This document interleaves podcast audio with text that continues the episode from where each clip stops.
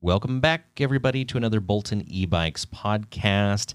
I've got a lot of guests on the show lately, and that has been a lot of fun. I much prefer it when I have somebody to talk to. Well, I guess I always have somebody to talk to. I'm talking to you, but it's nice when somebody talks back. we'll put it that way. So today I've got the founder of Bowhead Corp, Christian Bagg, on the podcast as a guest. I met him at the uh, Sea Otter Classic out in Monterey. Some of you may have seen the video that I did about that. It was the first video I released after Sea Otter because I thought it was one of the coolest things I saw. So let's jump right into it.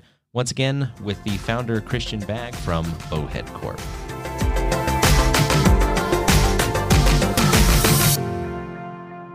Well, thanks for being on the podcast. Yeah, no, thanks for having me. It's really nice to get the exposure in the cycling industry that we fought so hard to be a part of. Yeah. Yeah, I really appreciate it.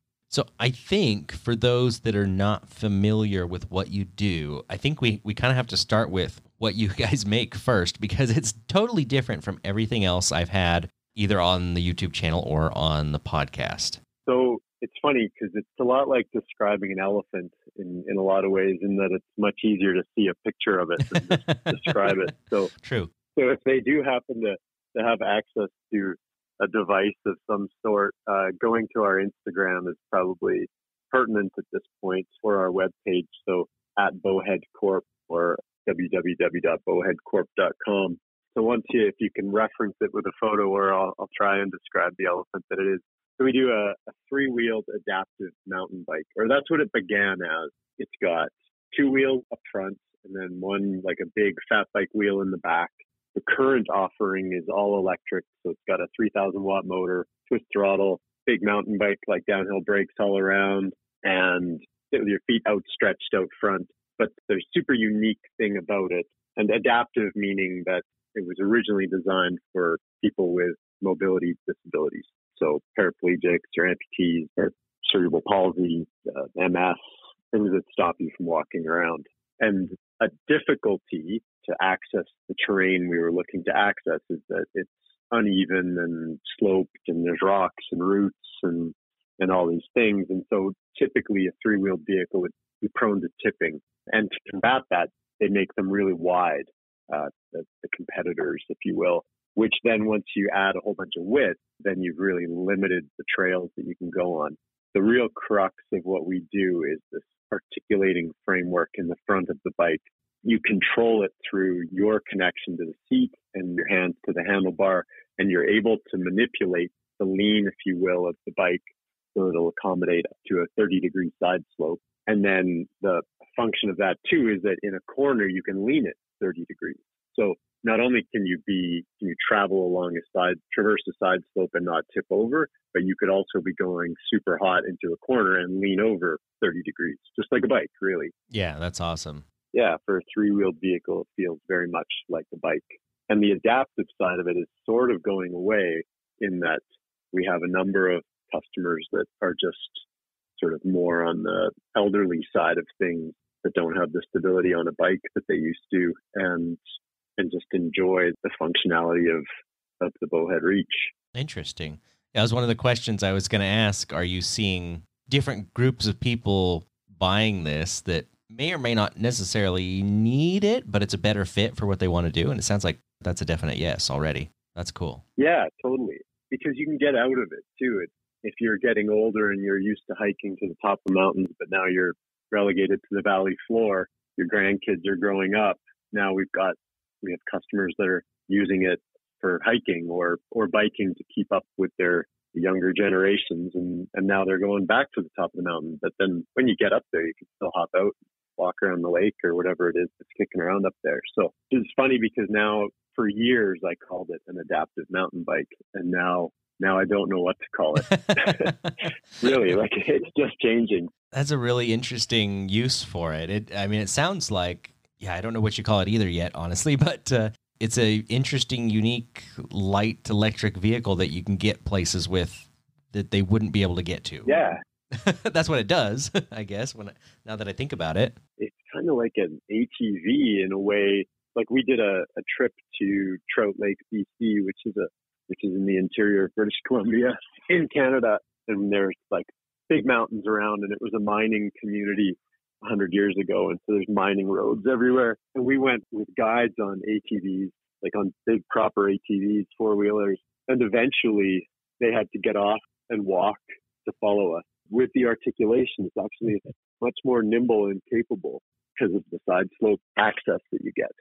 So yeah, it's, it's an interesting vehicle. I can imagine a lot of the advantages because I have or I have owned, well, I guess I still have them. Two things that I can think of that are kind of bicycles with three wheels. One is a, a trike that we currently sell, but it's it's an upright trike. It doesn't lean. You know, there's a certain type of person that wants that for just cruising around town. It's got a big basket on the front, uh, but it's not good off road at all for for the exact reason you described. If you're on a s- side slope, the whole bike is tilted to the side. You can't stay upright like you can on a normal bicycle. So it it's kind of terrible in that situation. That's the one one thing it doesn't do very well at all. And then I I still have it's kind of a project in the back of the shop, but a a Velo Mobile, which I'm sure you've heard of or are familiar with with what you do. But you know, similar layout, recumbent tadpole kind of trike shape, two wheels in the front, one in the back, but it doesn't lean. When I first got that, uh, I was breaking a lot of spokes because I was going high speed on turns, and bicycle wheels are not designed to take a side load like that. It doesn't work very well, but with your design, that problem's completely eliminated. So it's always something I wished that I had. You've made that, and I guess we don't know what to call it yet. Adaptive trike, but it's not adaptive anymore. But yeah, the, the whole design to me was just super cool from the, from the moment I saw it. You know, and of course the electric component just makes it even better. and it's funny, like because we do, I think because of starting in the adaptive space, like people with disabilities, maybe this will change as well. But everyone does call it their bike, and in the cycling world, if you make something with three wheels, it's a trike. But I think because our customer base came from bikes and then they were, you know, whether they were injured doing this, that, or the other, they still saw themselves as bikers, you know, at, at mm-hmm. heart. So at getting access to this and getting back out on the trails that they used to ride, they're like, yeah, this is my, I'm going to call this my bike because I don't want to have to have something special. And it isn't something special because I can still do what I used to do. So it's my bike now. So we're kind of, we're a three wheeled vehicle company that has this like maybe it's a short term pass, but at least we've got a pass right now to call it our bike. I know uh, legislation wise, most bicycle laws say two or three wheels. So I, th- I think, okay. I think, I think, you nice. I think you're in the clear. I, I, don't know about Canadian laws, but I know in the U.S. and California specifically, yeah, it's it's very specific. It's almost always says two or three wheels, and it's been that way for a long time. So, do you think based on the way you're just talking about it, they're calling it a bike because that's what they came from before, or do you think there's there's a negative connotation with the word trike? I think there could be a negative connotation with the word trike, but not for the same reason that cycling community might have the negative connotation for the word trike. I think for the disabled community, it would just be a negative connotation with anything that is seen as different not a negative connotation, just like it's just more tiresome that you're always in something unique. And now finally your piece of equipment allows you to ride on par, like black diamond trails, jump trails. I've seen some of the videos. I mean, these, you know, the, these guys are taking bigger jumps than than I've ever taken. so, I mean, that that just shows what they're capable of, which is pretty crazy. It's pretty cool. It's pretty awesome because we, I think, I come from a, a, design background, and we have we have a lot of engineering here, and and we in the very beginning we really we were the leaders, um, and now we're the followers. And it's not that we're following a competitor; it's that we're following our customer. Like nobody, I couldn't have imagined that someone would be dropping off a a 15 foot ramp like a drop off on these things or just jumping them period I'm 47 and I just didn't come from a jumping background. I think I remember us talking about that at Sea Otter that, that people were coming to you that were buying these things and be like, "Well, go off a ten foot drop," and you were like, "I don't know. We we never tried it." yeah, I wouldn't. But then they do it, and they do it successfully. The things we've got in the pipeline definitely lean towards that style of riding for that style of bike. We've also gone away from a, a one bike model. In January, we'll be launching the, the RX, which is our pedal assisted hand cycle. So the same technology with the leaning, but now you're, you're putting in cardiovascular input. You're, you're cranking away. But it's definitely, I say this, it's definitely not meant for jumping, but I'm sure somebody will probably do some of that to some degree. Yeah. But then the all electric version will sort of follow the path of, of the, the style of riding that's like the, the park riding that's becoming so popular in racing and enduro and downhill and dual slalom and stuff like that. So a little more travel, a little burlier, a bigger learning curve, but but a tighter handling, if you will, sort of really leaning into the performance side of it uh, as opposed to just a, a one bike fits all. This may be kind of an odd question, but I'm just thinking about because I've seen these in person, I've watched the videos, you know, I've seen how durable the components and everything look on it. And and based on what you're describing to me now of downhill jumps, being able to stay upright on single track trails, my question is, is there anything this thing can't do? because it looks extremely capable. I'm a sales guy talking to you. There there isn't really. I can't think of anything. That's why I asked the question. I thought if somebody knows if there's a weakness in these, and what's the next frontier? I mean, it, it's almost like, well, not really. They could go everywhere and do everything. like, I mean, yeah, I think the weakness is just that even though we don't know exactly how, but they will get better. Always. And it seems like an obvious statement for you and people in the cycling world to say, like, like they'll always get better. Bikes have always gotten better. Cars always get better. In the adaptive space, in like the medical space, people's wheelchairs are still just two bent tubes with four wheels, like from the, the designs from like the 1980s. It's really, it's less common in the giant medical world for things to get better because it's big companies with big market share and they just don't make it better. So that is something that makes Bowhead unique as well. And, and our customers would say the same thing is that they're so excited that there's innovation taking place in that the bike that we made that has swept the podium at the Canadian Dunbar Downhill Series or at Sea Otter and will continue to sweep the podium that, that we're not sitting on it going, awesome, it's done. We did it. it's, it's like, oh, no, every single piece of this is going to have to change in the next couple of years to keep up with what these people want to do. Because the pioneers of, of jumping this thing and, and riding it down double black trails at Whistler, they're the early mountain bikers. They're the Gary Fishers, and Gary Fisher couldn't keep up with a good mountain bikers. He was good in his time, but not in comparison.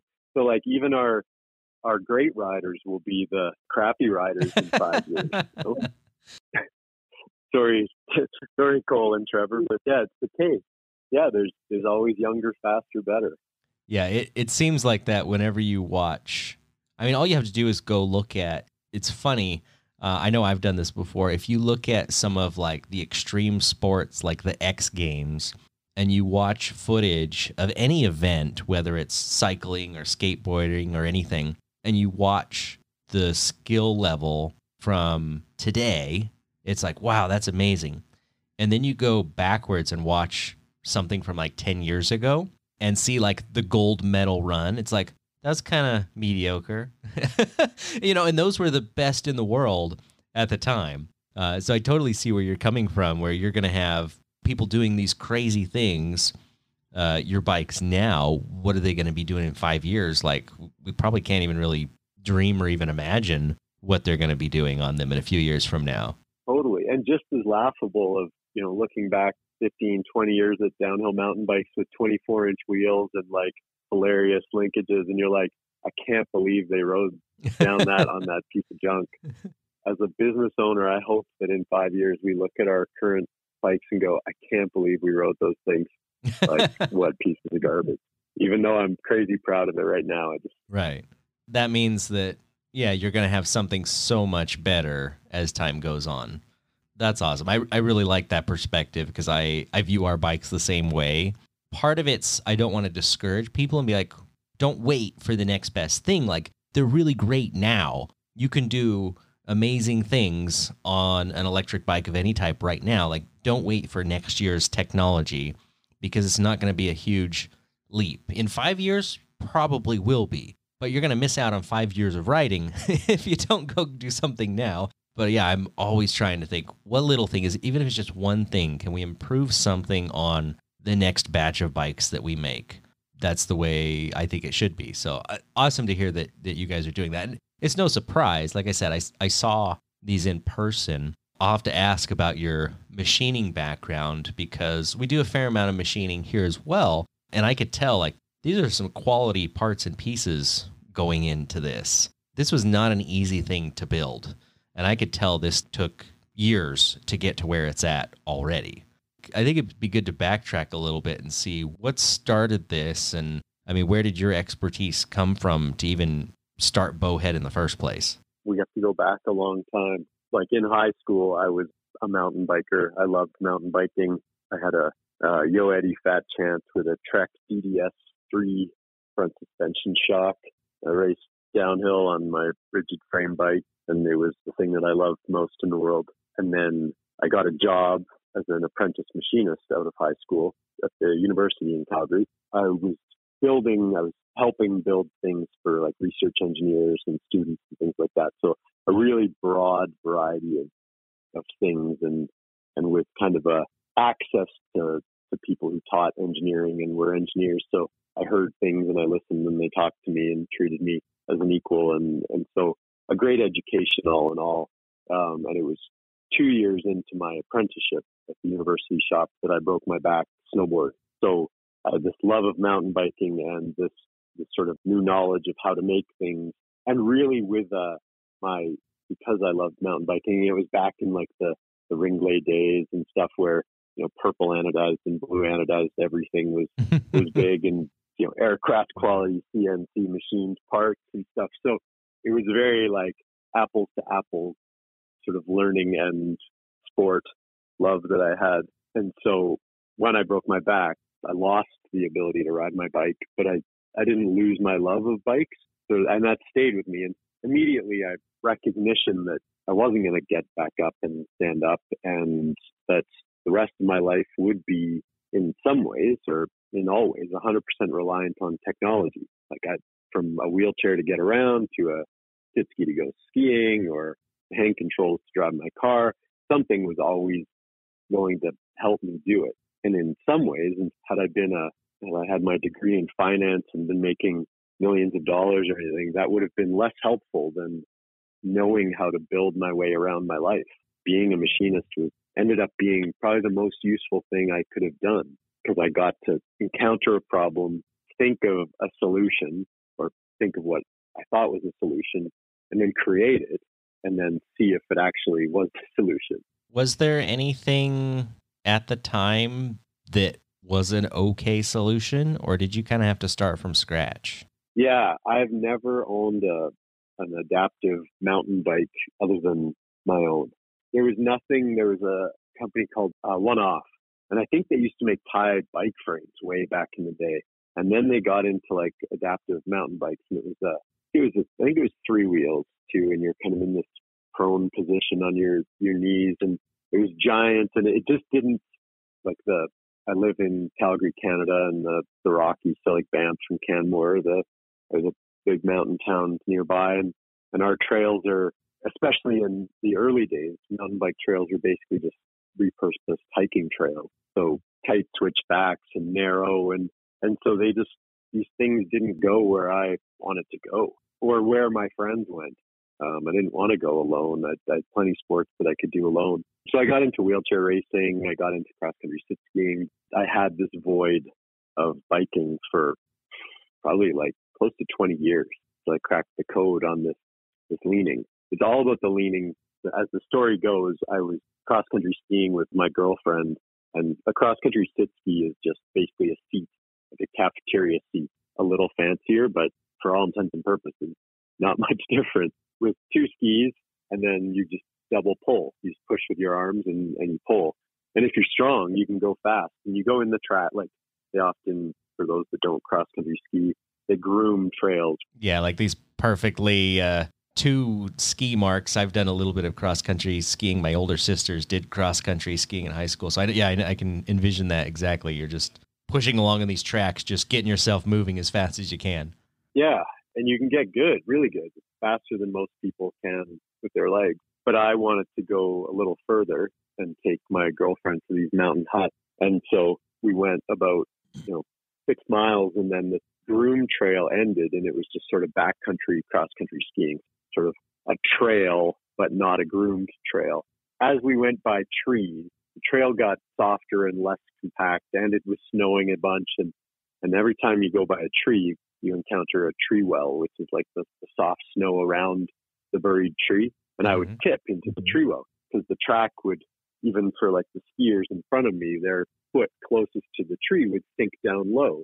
And so I would encounter these drastic side slopes frequently if you're familiar with outdoors, there's lots of trees.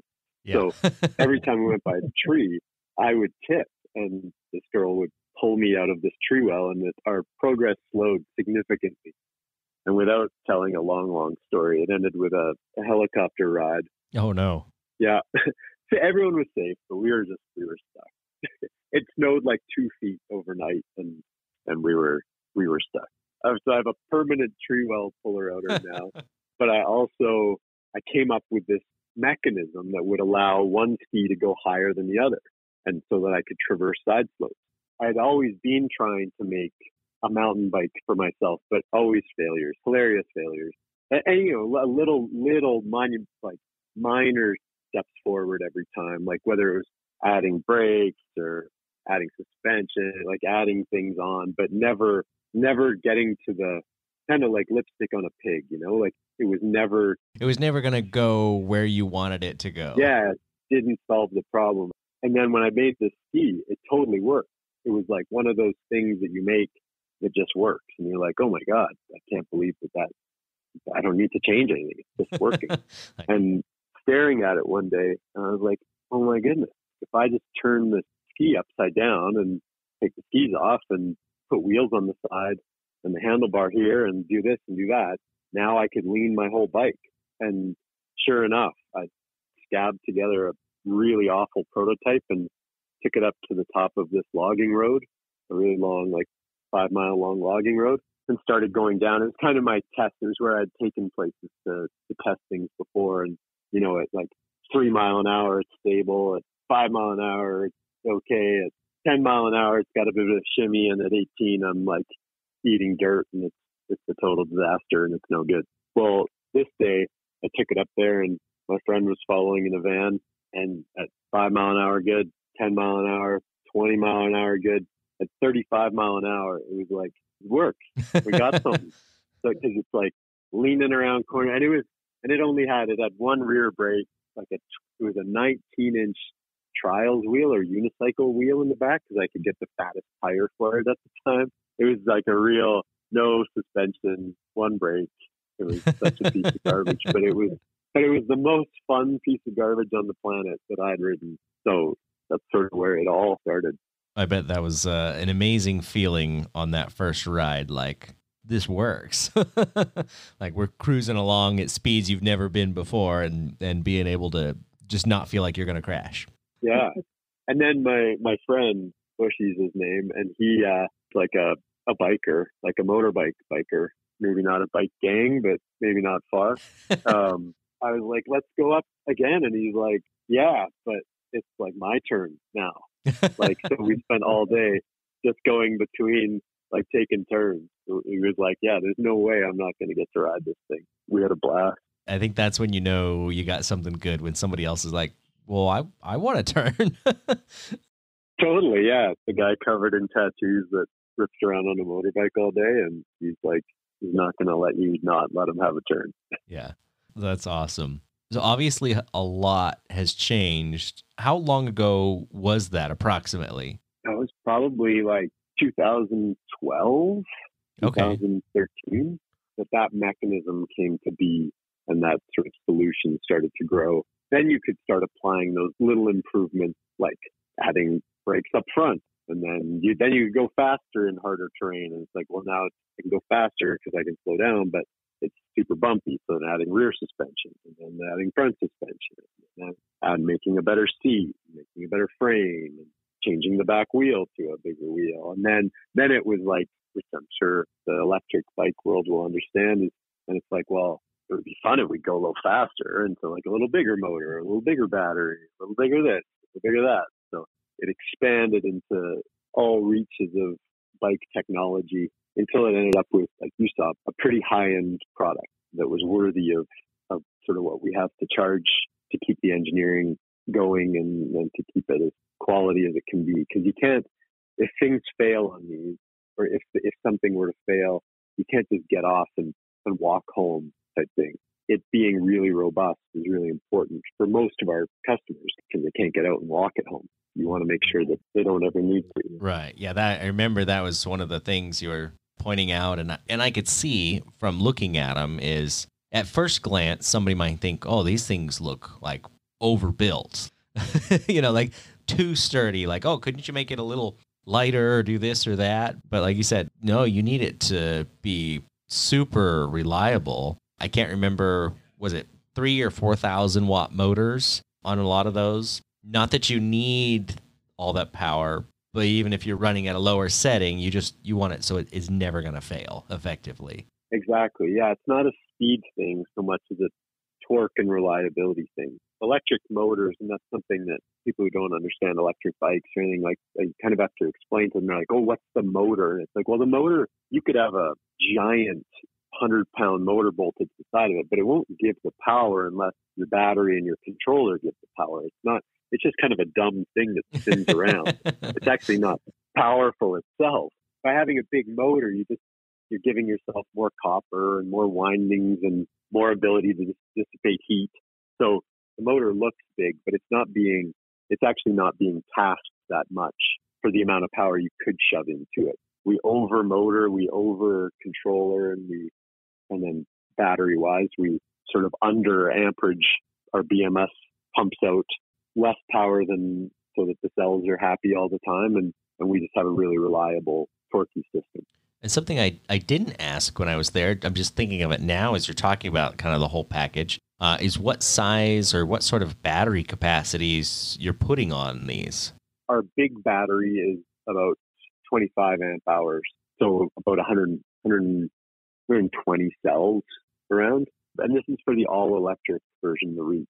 But it depends on the type of riding you're doing. I do a lot of cross country trails, or we've got, or even some bigger packing style things. So I like to have a big battery, and even like I'll carry two batteries sometimes. But then we have a lot of people who ride bike park. And so they could have a small battery, like 80 cells or like 15 amp hours, 16 amp hours, last them all day because they're just applying power out of a corner a bit or this like this or that, and then they hop on the chairlift and then they that takes them to the top. God, I was going to ask if they're using it to to ride up to the top, or they're still using lifts, so their battery powers is or battery usage is pretty minimal at that point. I think sometimes you can find a way up, but at some busy bike parks, you don't want to be going the wrong way. no, definitely, definitely not. We get ranges of like smaller battery, you get about 15 mile range and then the bigger battery up to like 30 mile probably range. And then you can always bring extras just like, just like your crowd. But then the, the crank bike, which we use a Bosch CX system with two power tube 500 on it, that'll give us a range of in turbo mode of about 35, 40 miles. Uh, or no, yeah, 40, 45 miles. Yeah, around there. And that's in turbo. If you want to put in some more effort or just go less fast, you can always just crank on your own. Yeah, and it sounds like you're not getting a lot of people doing like smooth, flat, you know, paved bike paths. Like these are going off road, in terrain, up and down hills. They're taking these places they would want to take a mountain bike. I mean, that's that's what they are. they are, yeah. And we've even on the the all electric one, we do have an upgrade with all wheel drive. There's a company in Canada called Grin that makes e-bike motors, and so it's two of their hub motors up front. So each front wheel has a hub motor, and then our our 4,000 watt motor in the back. and it is a rocket. A, it's just just the pickup is insane, but it's the access, the places you can go, I do put them on in the winter, and so I can go happily through a foot of snow. Once it gets deep enough that you run out of ground clearance, then you just lose traction. But other than that, you're it is a blast. It's a snowmobile. I'm happy to hear that because I I mentioned I have this Velo Mobile here that's in the back of the shop. It's on the back burner. It's just you know I haven't had time to work on it. And my you know when I originally bought it, it didn't have a motor on it at all. And commuting up the steep hill that I have coming up to work was doable, but it was it was pretty difficult because it's fairly heavy. it didn't have a great low climbing gear. And this was before I was really doing a lot of higher powered e-bike stuff and I put a 350 watt mid drive. I was like, I just need a little more uh, help getting up the hill so I'm not going super slow with traffic. And that's still what it has in it. And I've always debated about, oh, one day I'm going to upgrade this. And it's funny that you have this setup. So I'm going to have to bug you more about that another time. But I've always thought, you know, Grin has these cool single sided hub motors that would be great if I decided to make this thing like all wheel drive with three motors. So you beat me to it, and that, that sounds like a ton of fun. it's so much fun, and it's because early on it was going to be more of a hassle to figure out how to get all three motors to run off the one throttle since we weren't using a Grin motor in the back. So the very first one was a standard bike with the throttle in the back, and then on, with your right hand, and then on your left hand, you had a thumb throttle for the two front motors. And it's actually where we've stayed since we don't have the money to create like a traction control like Tesla, you're your own AI in traction control So you can be coming down like a trail in the snow and with your back brake on, fishtailing around the corner on the front throttle, pulling you through the corner. It takes a couple of days to get good at it, to know which throttle to turn. But once you've got it figured out, it is so much fun. It's super engaging. And or even going up a winter mountain bike trail or a fast bike trail, uh, the front wheels are just a bit outside of the single track. So they're in the softer snow. So you find that I'll over throttle the front just to keep the, the front floating and then the back pushes along. And you can be sifting up a trail that everyone else is in their granny gear and you're going like 20 mile an hour, just like with a giant grin on your face. Uh, one thing I haven't done is had the opportunity to ride what you have with the leaning, with the off road capability.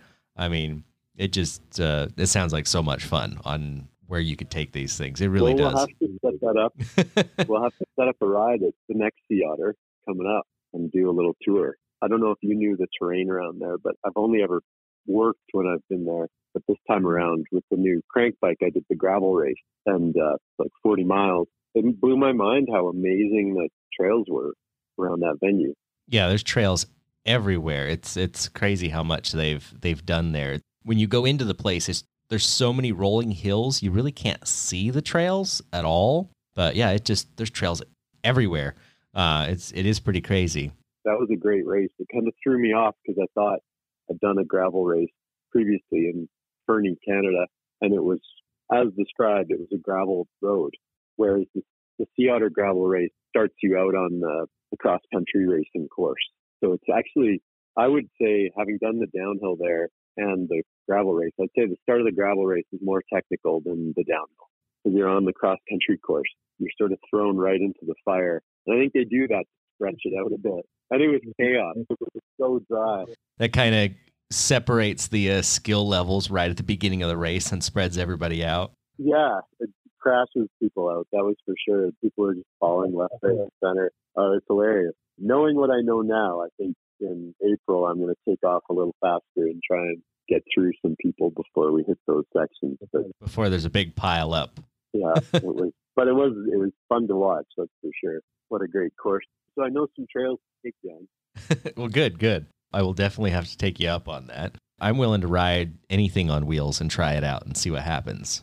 Thankfully, I think the uh, the bikes you make are tough enough that they'll handle my lack of skill with it right off the bat because I'm sure it's a little bit of a learning curve.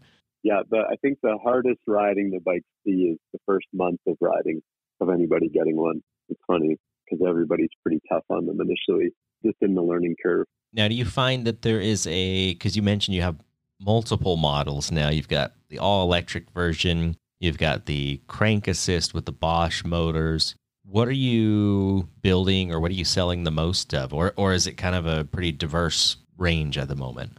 We've been pre selling the, the crank version, the RX. We're getting everything set up for assembly and we're getting all like everything sort of ready to go for shipping in January. But but so currently the only bikes that have left the shop are the all electric. The all electric was pretty new to the adaptive world. That's not something anybody's ever done before. We really created that space and the value behind not having to crank because cranking is it's fun. It's awesome.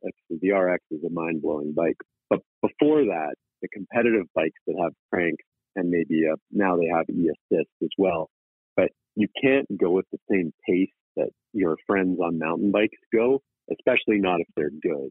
That was really what the Reach opened up. What the all electric opened up was that your hands were on a handlebar like a motorbike. You're engaged. Your task is to, to lean it and steer it and to watch the trail. The motor will move you forward. And lots of people thought, well, like, oh, I, I want something that I'm going to get exercise. And it's like, well, have you ever seen like an obese motocross rider? Because and they don't have pedals.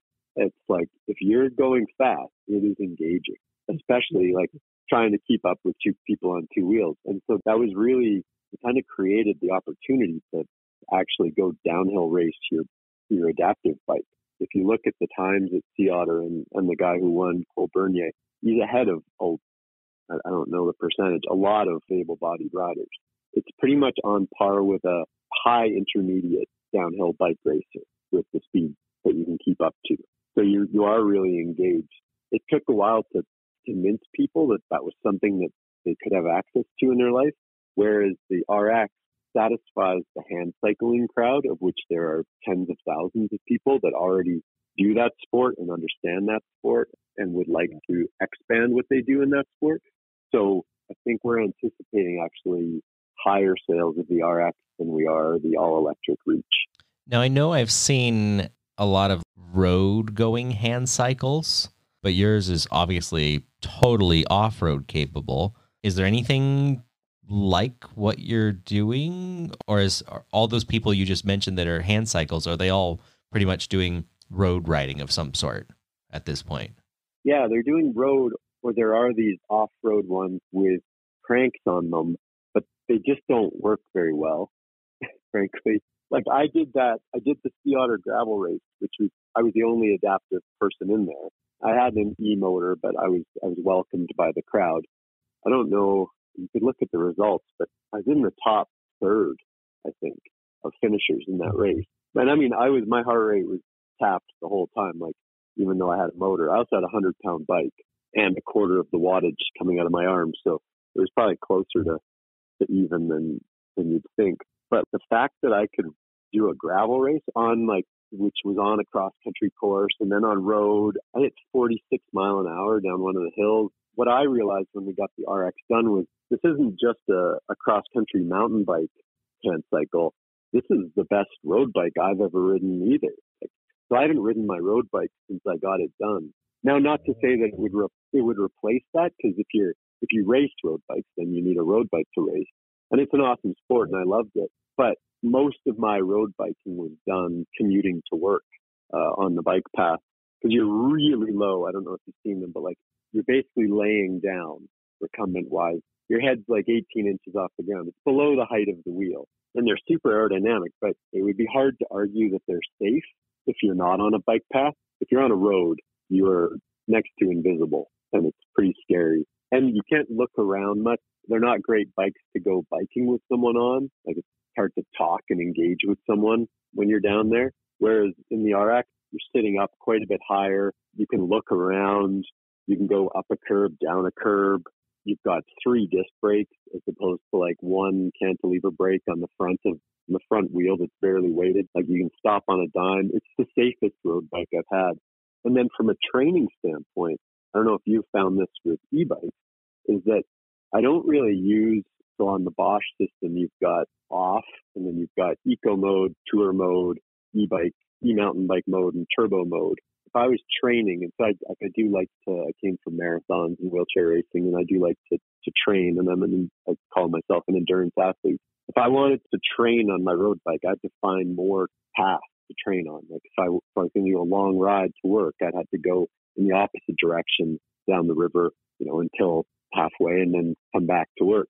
Whereas now, because the RX is yes, like a an 85 pound bike, mountain bike tires Just turn it. the assist level down or off, and you get as much exercise as you want. Yeah, I use my assist levels more as resistance levels. Yeah. Now. Right now, since we're in the middle of winter, especially when it's cold out, I just feel like, all right, if I am cold, I turn the assist down, I pedal more, I get warmed up. If it's uh, you know, I feel like I want a little more assist or I want to get to work or whatever faster, then I can turn the assist up. But yeah, I, I kind of modulate the assist level to keep my body temperature correct. In the wintertime, I do that all the time. So kind of similar to that. I rode in today. So today, searched the weather in Calgary. It was minus 30 Celsius, which is like minus 20 Fahrenheit, I think. Ooh, and you morning. rode in this morning? Yeah, because it's kind of testing as well. And so the batteries were out overnight. Everything was outside. My Garmin shut down for about five minutes, but the battery, like the Bosch system, was happy and alive. The SRAM AXS battery, which it was inside, but it lasted. It did the whole thing. But it, yeah, it was everything worked. And I did leave it in turbo because I wanted to get to work.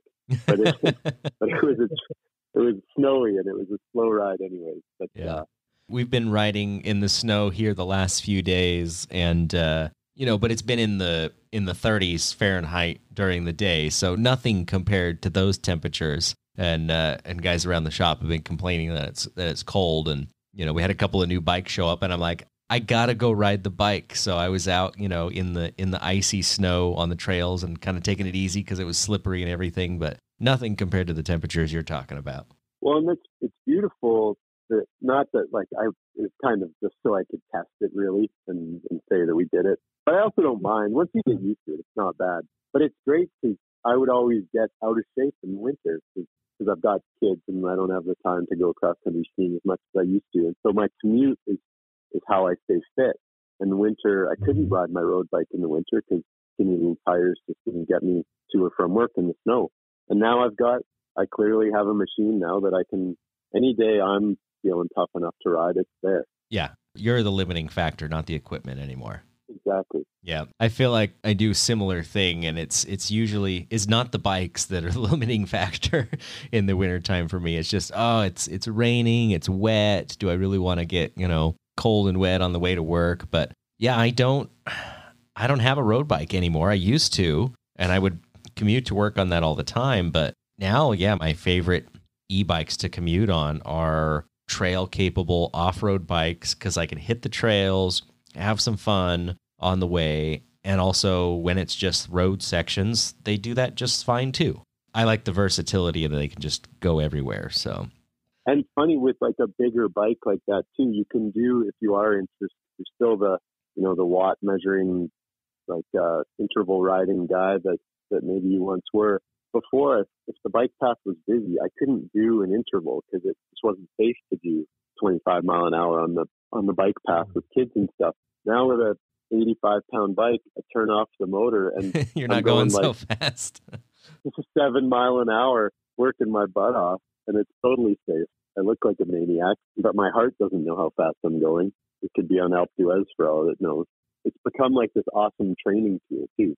And the, the advent of gravel bike racing is really exciting to me because never had a bike that could do that. And as a as a road hand cyclist, like as a, a wheelchair racer, I was always excited because I had marathons that I could do sort of here and there and everywhere. And they closed the road down and it was safe and it was fun. But it's hard to find a road bike race because it's hard to get roads shut down.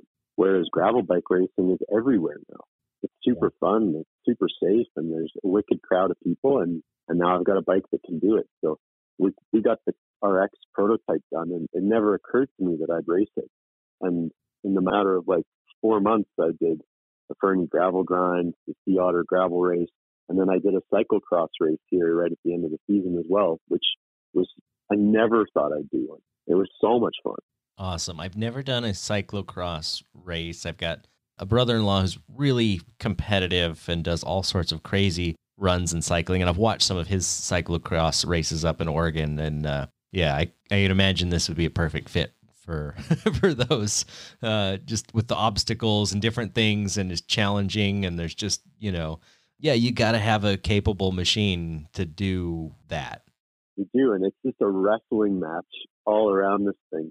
And again like like everything cycling the people are are generally amazing and still as like a big like you know barrier you had to jump over and they just like added some tape and some poles and made a little ride around for me and and that was my way around there. And yeah, super accommodating. But again, just raced in the men's category, and they started me at the back because they didn't know what would happen. And and by the end, I worked my way through half the pack, and, and it was great fun.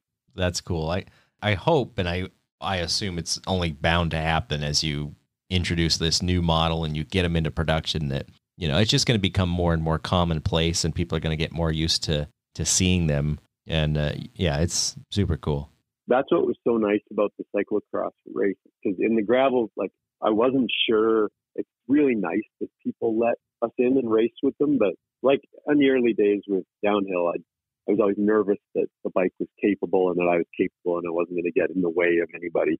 And that's that's shaken out and just fine. And and then in gravel racing, like you're just in a at least in the Fernie one, it was like a big gravel road, so I wasn't worried that I'd get in the way. But then at Sea Otter, is it as I came around the corner, it was in the cross country course. I was like, shoot, I hope I'm in the right pace, that I'm not holding someone up. I would be faster on the straights, but they're better in the corners. And the cyclocross race really helped me with that because cyclocross is nothing but corners. And I was with this, this like 15 year old kid for like three laps, neck and neck. We were the same pace. It was, it was encouraging that way that this, this really is just a, just a bike. Awesome.